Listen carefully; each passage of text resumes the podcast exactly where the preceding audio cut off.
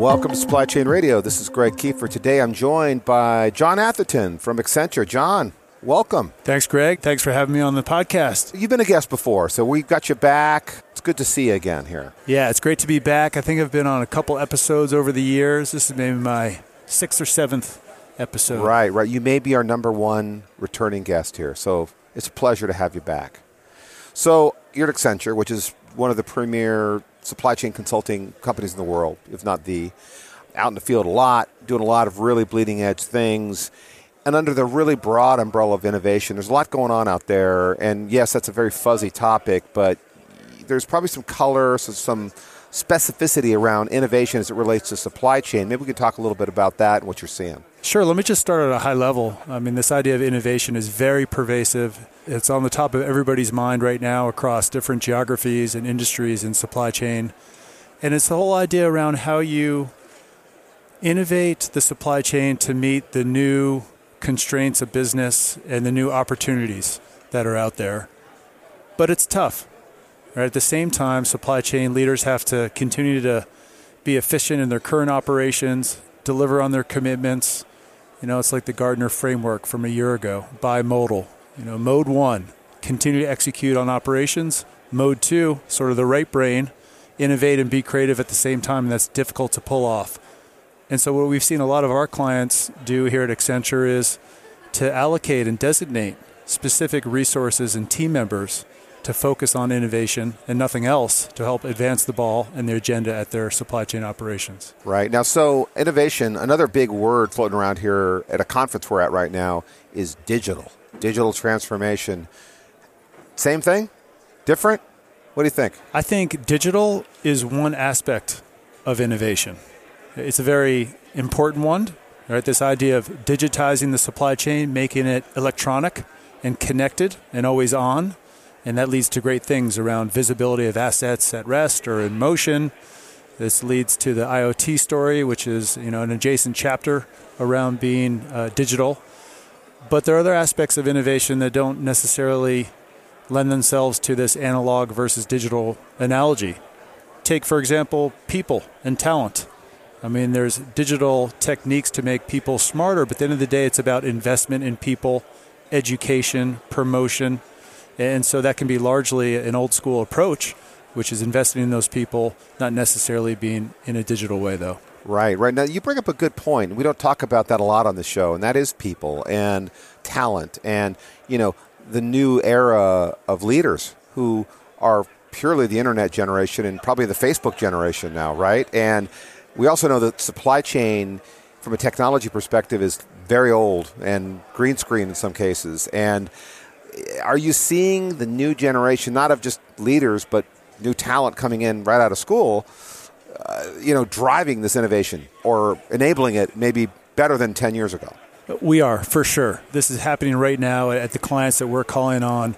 The types of talent that they're recruiting, the profiles that they're trying to fill, and the skill sets are very much new.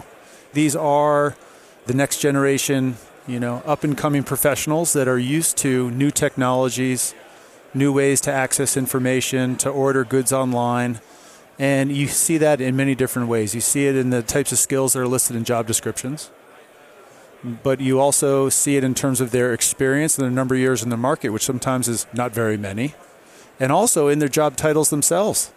These are now titles such as yeah, data scientists and data analysts, you know, supply chain engineer and these are in some cases very new and revolutionary. And so it takes a certain kind of mindset for these employees to jump into that, which is different than years gone by. Right. Now I've actually talked to some other guests recently on the show about talent and and you know the new digital era, if you will. And so much of the day-to-day job is about how to use technology or deploy technology, right, to achieve the goal of a supply chain does that come at the cost of the classic art of supply chain? You know, in other words, the ability to make the right decisions just based on experience and you know what I mean versus just being a technologist, right? Where you're looking at a bunch of dashboards all day.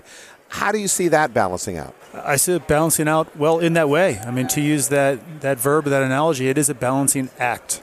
Right? I think the idea of moving towards a data-driven operation based on science and math is clearly where the industry is going.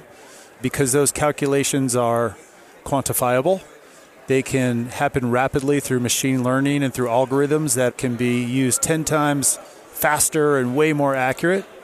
But at the same time, there still have to be leaders with experience that still have a gut instinct and intuition to vet those suggested answers. So there's some aspects of the supply chain that can be fully automated and be you know kind of moved into electronic routine on its own, and others that still require you know extra handling and more strategic considerations. Right. Okay. Okay. Now let's shift gears, and I'm going to bet that this new generation of people haven't figured this one out yet. I certainly haven't, but I know you've paid a fair amount of attention to that, and that is this whole thing called blockchain. And we're seeing it here at this event we're at right now. It's on a lot of booths. It's sexy and cool. I don't know if anybody really knows what it is yet.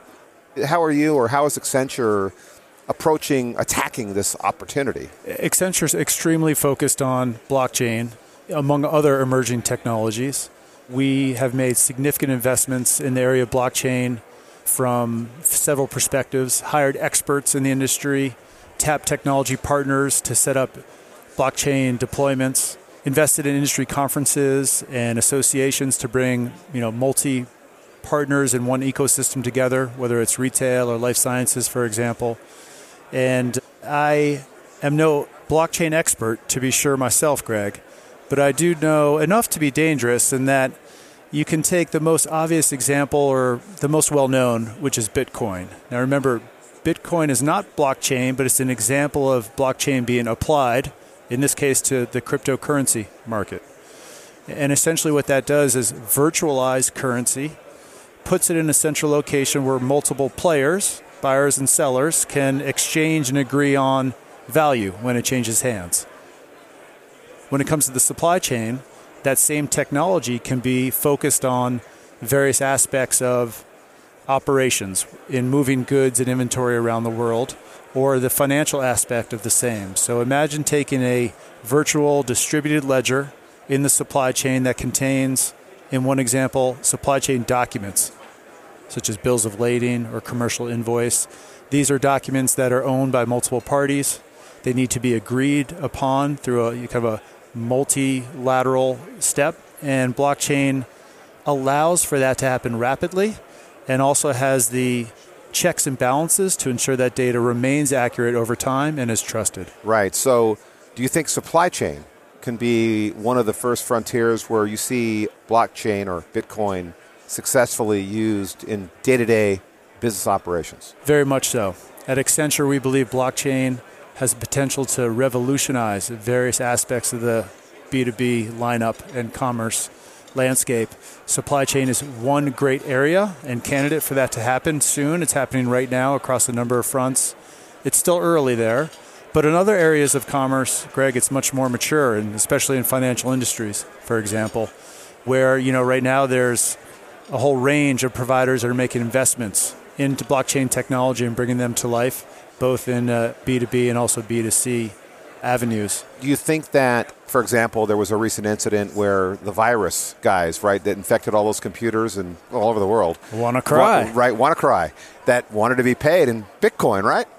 So is that kind of thing going to scare companies away? You think because it's still in the realm of whoa, that can happen, right? Yeah, I think there's some truth to that. Yeah. You know, you, you heard about the WannaCry malware, and that's essentially a ransom maneuver, and the perpetrators there want to get paid through Bitcoin, and therefore there's this perception in the market that Bitcoin is suspicious and it's bad, and therefore I don't want to interact with it. Right. Well, you know, the same is true for when they invented cars. You may not want to drive a car.